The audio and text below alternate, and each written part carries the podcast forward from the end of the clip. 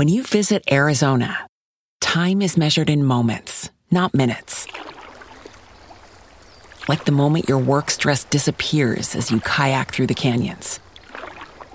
Or the moment you discover the life changing effects of prickly pear chocolate. But nothing beats the moment you see the Grand Canyon for the very first time.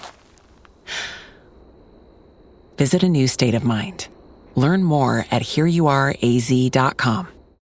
When you need mealtime inspiration, it's worth shopping Kroger, where you'll find over 30,000 mouthwatering choices that excite your inner foodie. And no matter what tasty choice you make, you'll enjoy our everyday low prices, plus extra ways to save, like digital coupons worth over $600 each week. You can also save up to $1 off per gallon at the pump with fuel points. More savings and more inspiring flavors make shopping Kroger worth it every time. Kroger, fresh for everyone. Fuel restrictions apply.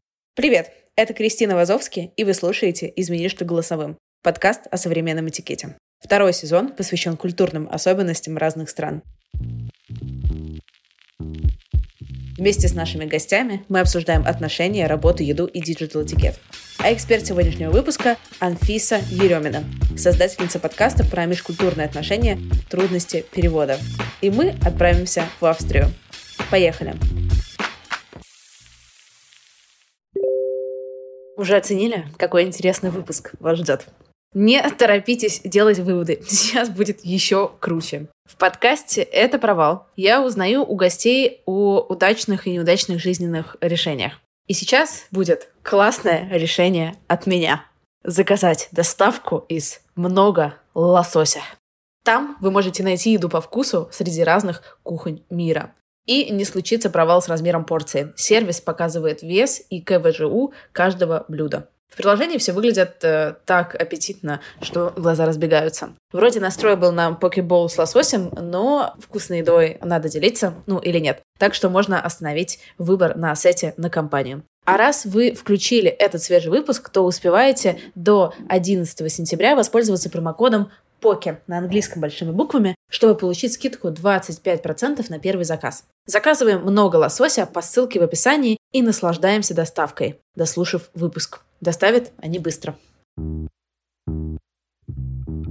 Анфиса, привет! Привет! Рада тебя слышать. У Анфисы, правда, очень крутой подкаст. Ссылочку мы оставим в описании. Слушайте, наслаждайтесь. Очень советую. Давай мы начнем с супер стандартных вопросов. Во-первых, где ты сейчас? Прямо сейчас я нахожусь в Вене, в Австрии. Собственно, откуда, про что говорим, оттуда и записываю. Вообще тут, наверное, нужно сказать, что так. Я живу последние годы в разных странах, но в основном, собственно, мое главное место, которое называю домом, это Австрия, Вена. Почему ты туда переехала, как у нас говорят в Праге, in the first place? Ну, вообще, изначально я последовала э, за мужчиной, которого я встретила, и он был австрийцем, иранцем-австрийцем, и мы начали встречаться, я достаточно быстро сюда начала ездить просто на постоянной основе, а потом началась пандемия, и я здесь застряла. И прожила 8 месяцев по шенгенской визе, на которой оставалось 45 дней. Но из-за того, что я не могла вылететь, собственно, никто не мог меня выгнать. И я вот это был такой первый раз, когда я прожила долго, а потом начала учиться здесь. И, собственно, вот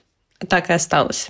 Супер интересно, потому что в последние миллион выпусков это какие-то женатые люди, которые в страну уже приезжали, ну, в общем, со своими какими-то споус, там, не знаю, из России, из Украины. Поэтому классно, наконец-то мы посмотрим на дейтинг зарубежный. Но начнем мы не с этого. Давай начнем с более общих вопросов. Какие культурные отличия тебе первыми бросились в глаза, как только ты приехала в Австрию? Вообще интересно, я сама родом из Питера и всю жизнь провела в Питере, и когда ты приезжаешь в Вену, ощущение такое, будто бы ты, в принципе, приехал в Питер, только еще более европейский, еще более богатый и более чистый. Вот такое ощущение, будто бы, в принципе, Питер очень хорошо помыли, надели немножко золота, и получилась Вена. И это, наверное, первое, что бросается в глаза, и при этом у австрийцев, особенно у венцев, то есть есть большая разница между культурой самих австрийцев в целом и, например, то, какие именно жители Вены. Это прям два разных мира, и они очень похожи по некоторым параметрам на жителей Питера, потому что они очень снобы. То есть если, например, в Питере тебя шеймят за то, что ты не ходишь на балет, потому что как ты вообще в Петербурге можешь не ходить на балет, то здесь тебя шеймят за то, что ты не ходишь в оперу. Типа, ты совсем, что ли, ты когда последний раз был в опере? Это такая, то есть, наверное, одна из первых вещей, которые ты замечаешь, попадая сюда. Это не самая дружелюбная Европа. Здесь люди достаточно ведут себя высокомерно, они достаточно, правда, снобистские и редко принимают тебя быстро к себе, когда ты иммигрант, приезжий и так далее. То есть здесь это прям, мне кажется, это чувствуется на улицах. Ты идешь по центральным кварталам, и люди, они прям несут себя, и это прям видно. Ты приезжаешь, такой, о, да, вот здесь это все и происходит. А твой молодой человек, вы еще вместе? Нет, мы расстались. Он меня бросил полгода назад. Сори. Нет, все нормально, все хорошо. Поэтому могу про дейтинг рассказать. Все, все, все нормально как бы подготовилась Кристина. Хотя, блин, как я могла... Ну, ладно, могла, наверное, Нет, нет, еще у меня выйдет буквально на днях трейлер второго сезона, где я говорю про то, что вот мы расстались, и теперь второй сезон вообще про мою жизнь. Но пока он не вышел, поэтому вообще никаких вопросов. Раз у нас супер такая горячая тема, давай сразу начнем с отношений. Какие главные различия культурные в отношениях ты замечала, как только вы начали встречаться? Уже со своим бывшим бойфрендом. Давай, наверное, раз мы говорим про Австрию, поговорим здесь именно про австрийцев и его, то есть он был иранцем-австрийцем, то есть он родился в Иране, первые какое-то там 10 лет, сколько он ребенок, он провел там, а потом переехал в Австрию. И, ну, то есть фактически, конечно, по менталитету он больше австриец. И мы обсудим именно эту часть культурных отличий, и после этого там еще, потому что я общаюсь с парнями австрийцами, и Сейчас, в принципе, я бы сказала, что он тоже австриец. Ну, в общем, они, в принципе, здесь есть такая история, что люди немного дольше растут. Именно с точки зрения того, что, мне кажется, в России есть вот эта история про то, что тебе 25, и у тебя уже как минимум должно быть законченное двухступенчатое образование, работа, ну и, скорее всего, уже кто-нибудь с кем, там, не знаю, будет э, семья и так далее. Здесь ребята в 25 зачастую не закончили бакалавриат, потому что учиться здесь можно на бакалавриате, по-моему, до 10 лет. То есть ты можешь каждый раз продлять и вместо трех растянуть это на 10, если тебе так хочется, вообще без проблем. Парни в том числе зачастую достаточно поздно выходят из семейного какого-то сетапа и становятся... Ну, то есть они начинают учиться, пока они учатся, они редко работают. Ну и, в общем, в итоге, когда ты встречаешь австрийца, которому, там, допустим, 25, скорее всего, он еще, ну, вообще потерянный в жизни. И они не очень понимают. Они пока реально ближе к детям, чем к взрослым, к таким, к подросткам. Ты с ними классно пить вино и куда-нибудь ходить, но когда ты начинаешь разговаривать о каких-то более серьезных вещах, а если, мне кажется, ты переехал в страну, и мигранты, я думаю, они сами по себе немного взрослее, потому что они уже пережили, например, кризис переезда, то вы немного будто бы в разных мирах, потому что вы как будто бы не славливаете ценности друг друга. И в австрийцах есть однозначно то, что они взрослеют позже, и поэтому с ними иногда тяжелее коммуницировать какие-то вопросы, потому что многое для них не кажется проблемой. То есть ты им говоришь, например, сейчас там, вот, я не могу поехать в Европу, потому что у нас проблемы с визами. Ну, такие, какие проблемы с визами? Вам что, нужны визы? Типа, что это такое? Вы не можете просто поехать? И ты такой, нет, так это не работает. Да, это, наверное, одна из таких больших вещей, которая, я думаю, смущает многих дам здесь, особенно из славянских стран, потому что, правда, достаточно мало ответственности. У них есть однозначный commitment issues, которые они не могут никак пересилить. И, например, все мужчины-австрийцы, которых я знаю, ни один из них не вышел замуж раньше 38. И девушка, с которой вышла замуж за австрийца, которому 38, она его реально заставила. Ну, то есть она просто притащила его и сказала, либо ты прямо сейчас подписываешь со мной бумаги, либо все, я улетаю, и ты меня никогда больше не найдешь. И здесь это, правда, классическая история, то есть все могут встречаться там 7 лет, 8-10 лет, и никто не будет говорить о там, свадьбе или чем-то таком, они могут даже жить плюс-минус раздельно. Мне кажется, здесь есть общая культура каких-то, ну не то чтобы свободных отношений, но с отношений с меньшим количеством обязательств. То есть, по моему опыту с русскими ребятами, всегда это как-то было, ну, то есть, ты можешь даже еще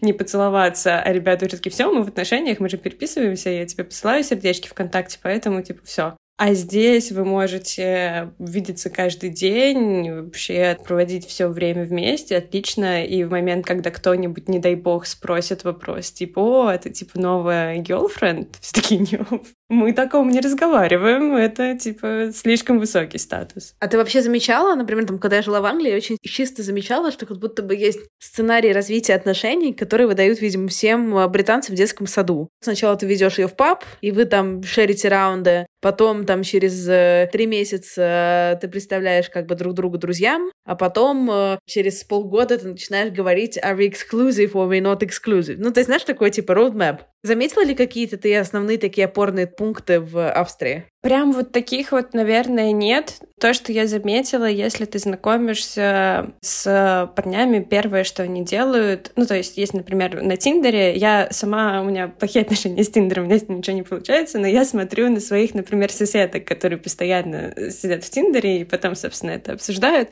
Чаще всего происходит так, что там, не знаю, матч, вы достаточно быстро встречаетесь, обычно ведут куда-нибудь, значит, есть три варианта. Значит, hiking, потому что здесь все хайкают, неважно куда, здесь буквально там 40 минут, и ты в горах, и все такие hiking на выходных, лучшее времяпрепровождение, не знаю, я терпеть не могу hiking, мне кажется, мне противопоказано. На винарне, особенно сейчас сезон, поэтому все пьют э, вино из Sturm, это молодое вино, от которого ты просто влетаешь в секунду, потому что оно сладкое, и, собственно, мне кажется, это тоже их идея. И либо вы идете кататься на великах по городу. На самом деле, мне кажется, что, о, вот, да, у австрийских парней есть однозначная история про то, что все самое крутое — это типа активность какая-то. То есть это велики, это hiking, вот прям они такие спортивные от всей души. Для меня лично я просто вообще нет, поэтому я вообще этого не понимаю, мне не получается. Но они прям такие, типа, да, вот это вот настоящее времяпрепровождение. И после этого чаще всего они просто исчезают. То есть у австрийских парней есть достаточно проблемы с тем, что я понимаю, что у всех есть проблемы с гоустингом, но вот, судя по отзывам моих соседок, они все какие-то просто, то есть все при этом классные, потом они такие, воп,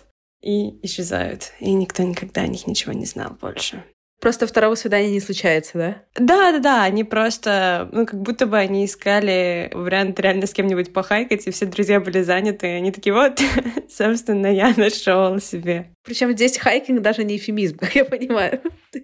Нет, вообще нет.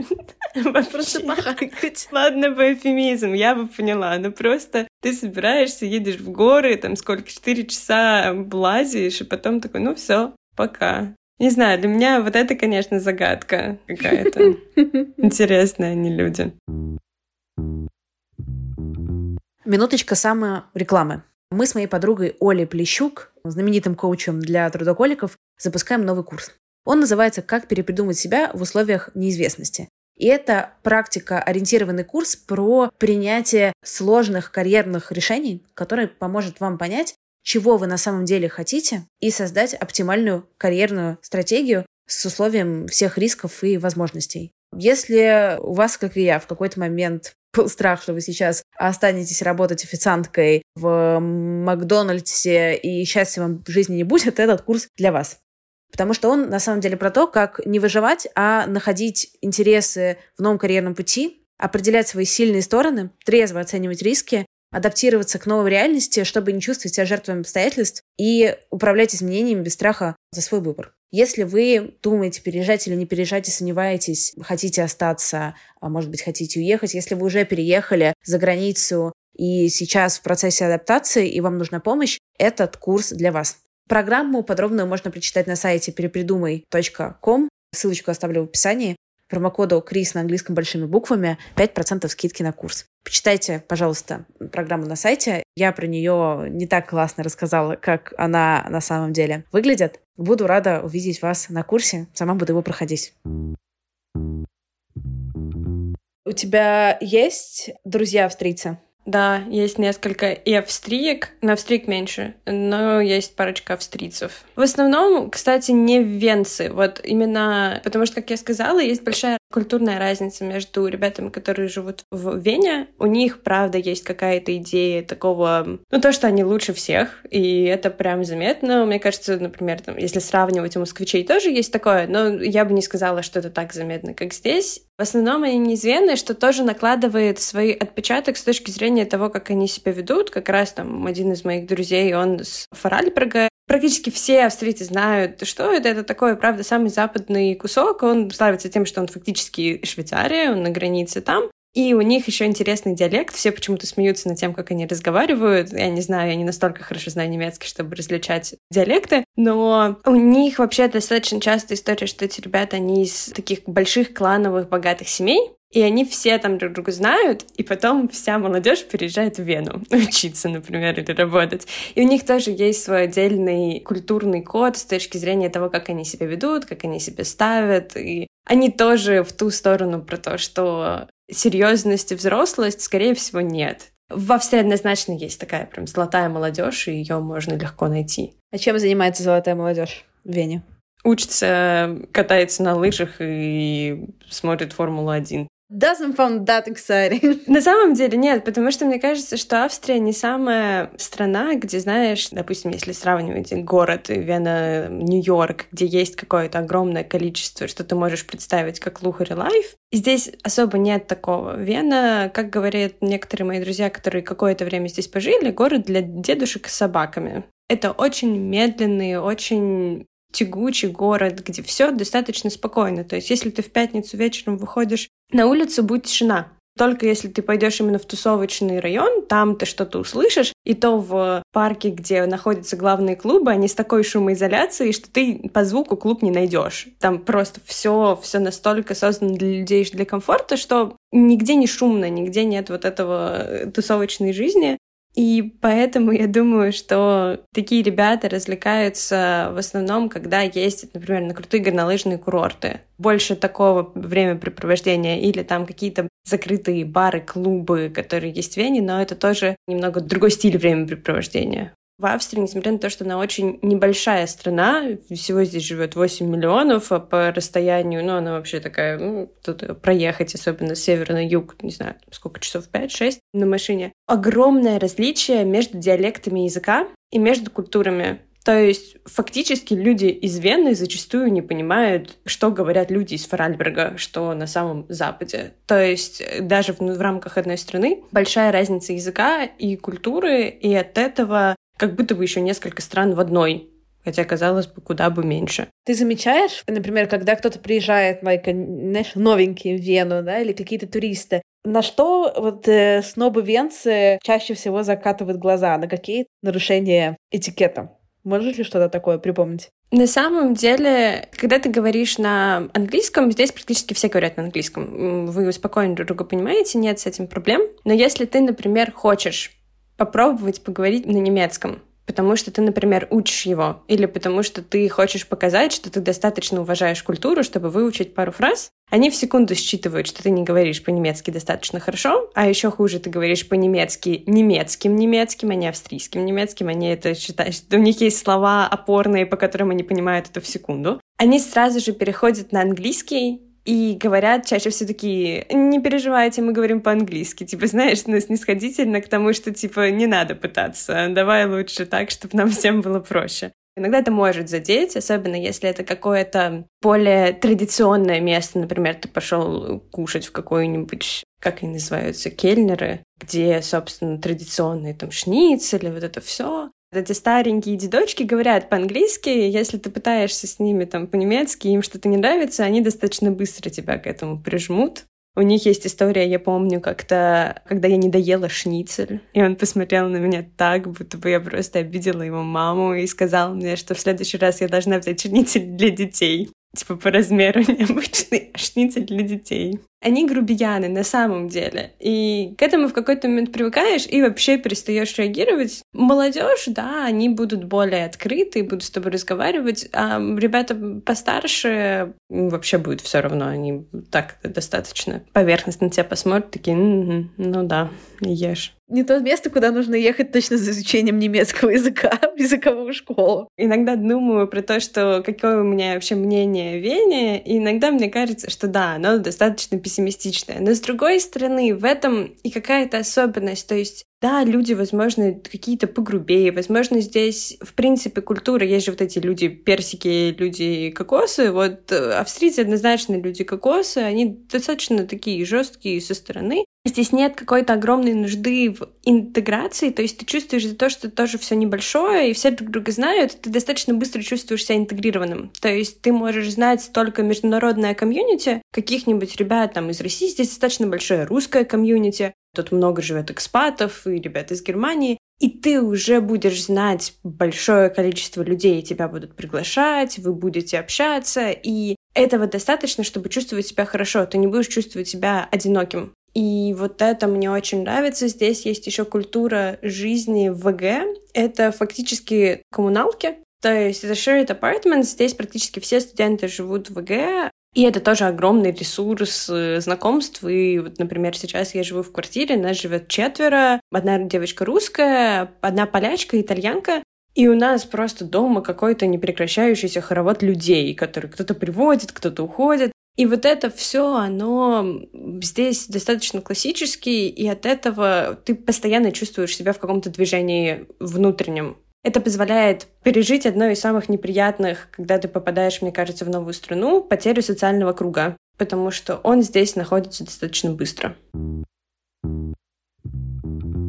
У тебя был опыт работы какой-то в Австрии? Нет, опыта работы в Австрии у меня нет. Я работаю удаленно, поэтому я работаю на русских ребят, так что в Австрии я не поработала. Но я знаю так со стороны. Во-первых, в Австрии есть крутая история про то, что здесь мало работают. Во-первых, по выходным никто никогда не работает. То есть работать по выходным — это вообще грех. В воскресенье закрыто все практически. Редкость, когда что-то открыто. Прошлое воскресенье мы искали полчаса места, где мы могли бы покушать. Хотя даже в Google картах они отмечены, как они открыты, ты подходишь, и там все закрыто. Весь август все в отпусках. Реально на ресторанах вывешивают вот такие вот огромные плакаты А2, и там просто типа «Урлауп», две недели, и никого нет. Просто все закрыто. И с этой точки зрения они достаточно... У них очень хорошо налажен work-life balance, а, то есть они работают вот эти там, допустим, 5, иногда 4 даже дня в неделю, очень четко там по часам, и после этого нет.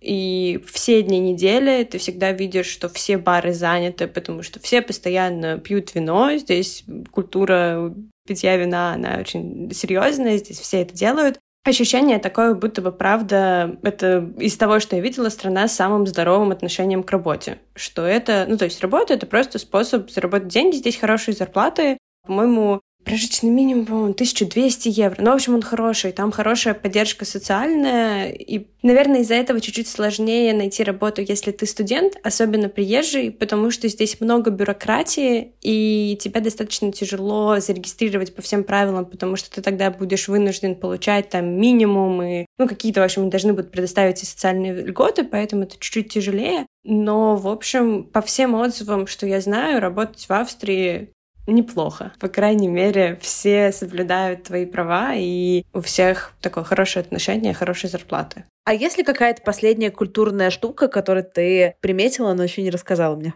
Несмотря на то, что Австрия одна из самых маленьких стран Европы, Вена одна из самых больших по населению столиц, она, по-моему, пятая или шестая во всей Европе. И от этого, конечно, ощущение, несмотря на, опять же, на спокойность, тихость, то, что ты в центре мира, Плюс сюда накладывается история про то, что ты реально в центре Европы, поэтому до всюду легко и быстро доехать и долететь. От этого просто жизнь в Австрии становится лучше, и от этого намного более интернациональная комьюнити, то есть когда ты разговариваешь с людьми, они хотя бы говорят на трех языках, хотя бы. Типа немецкий, английский и какой-нибудь еще европейский. И здесь, кстати, ну, по крайней мере, до февральских событий очень много учили русский. Во всех школах русский был одним из языков, которые учили. И у меня большое количество знакомых, которые в школе учили русский язык и ездили там типа в Питер и в Москву с школьным путешествием, потому что один из был смешной случай. Я познакомилась с парнем, сказала, что я русская. Ну и обычно что спрашивают, когда ты говоришь, что ты русская? Там какие-нибудь парочку глупых вопросов, и он такой, о, ты знаешь Цоя? И я такая, ну, Слушай, не лично. Вот, поэтому, ну, то есть ребята реально знают какой-то культурный бэкграунд, и им интересна Россия. И я заметила, что в Австрии, кстати, достаточно... Ну, здесь много русских, много украинцев и белорусов, но мне кажется, что по моим наблюдениям, вот, по крайней мере, сейчас, австрийцы, несмотря на их, в принципе, непростое прошлое с системами, там, не знаю, национализма и так далее, ну, они, конечно, национализируют иногда, но не так, чтобы это было прям заметно. Единственное, что тоже было пару историй, если ты выезжаешь за пределы Вены и едешь куда-нибудь в горы и говоришь, что ты не говоришь по-немецки, а, допустим, говоришь, что ты говоришь по-русски, то смотрят на тебя немножко странно. И было пару историй. У меня у друга, он встречался с австрийкой, у которой бабушка была прям такой коренной-коренной австрийкой и жила туда, в сторону Инсбрука. Она, когда привезла парня, а парень другой национальности был, я не помню, кто он. Она привезла, и он такой, бабушка сказала, что она не примет парня в семью, потому что он не ариец.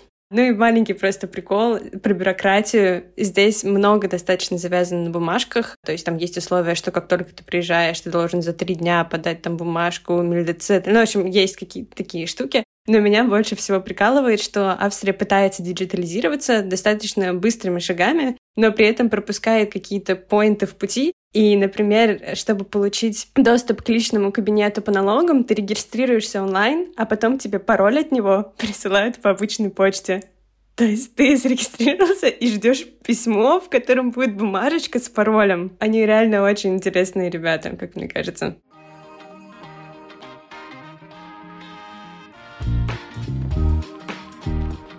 Спасибо, что дослушали эпизод до конца. Я буду рада вашей обратной связи в комментариях подкаст-приложениях и вашим сторис и отметкам меня в инстаграме собачка Крис Вазовский.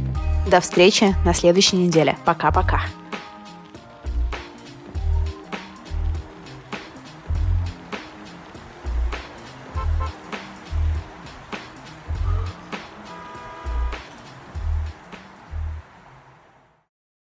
For the ones who work hard to ensure their crew can always go the extra mile, and the ones who get in early so everyone can go home on time, there's Granger, offering professional grade supplies backed by product experts so you can quickly and easily find what you need. Plus, you can count on access to a committed team ready to go the extra mile for you.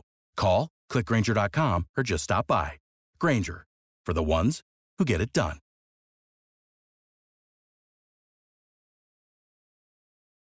When you need mealtime inspiration, it's worth shopping Kroger, where you'll find over 30,000 mouthwatering choices that excite your inner foodie. And no matter what tasty choice you make, you'll enjoy our everyday low prices, plus extra ways to save, like digital coupons worth over $600 each week. You can also save up to $1 off per gallon at the pump with fuel points. More savings and more inspiring flavors make shopping Kroger worth it every time. Kroger, fresh for everyone. Fuel restrictions apply.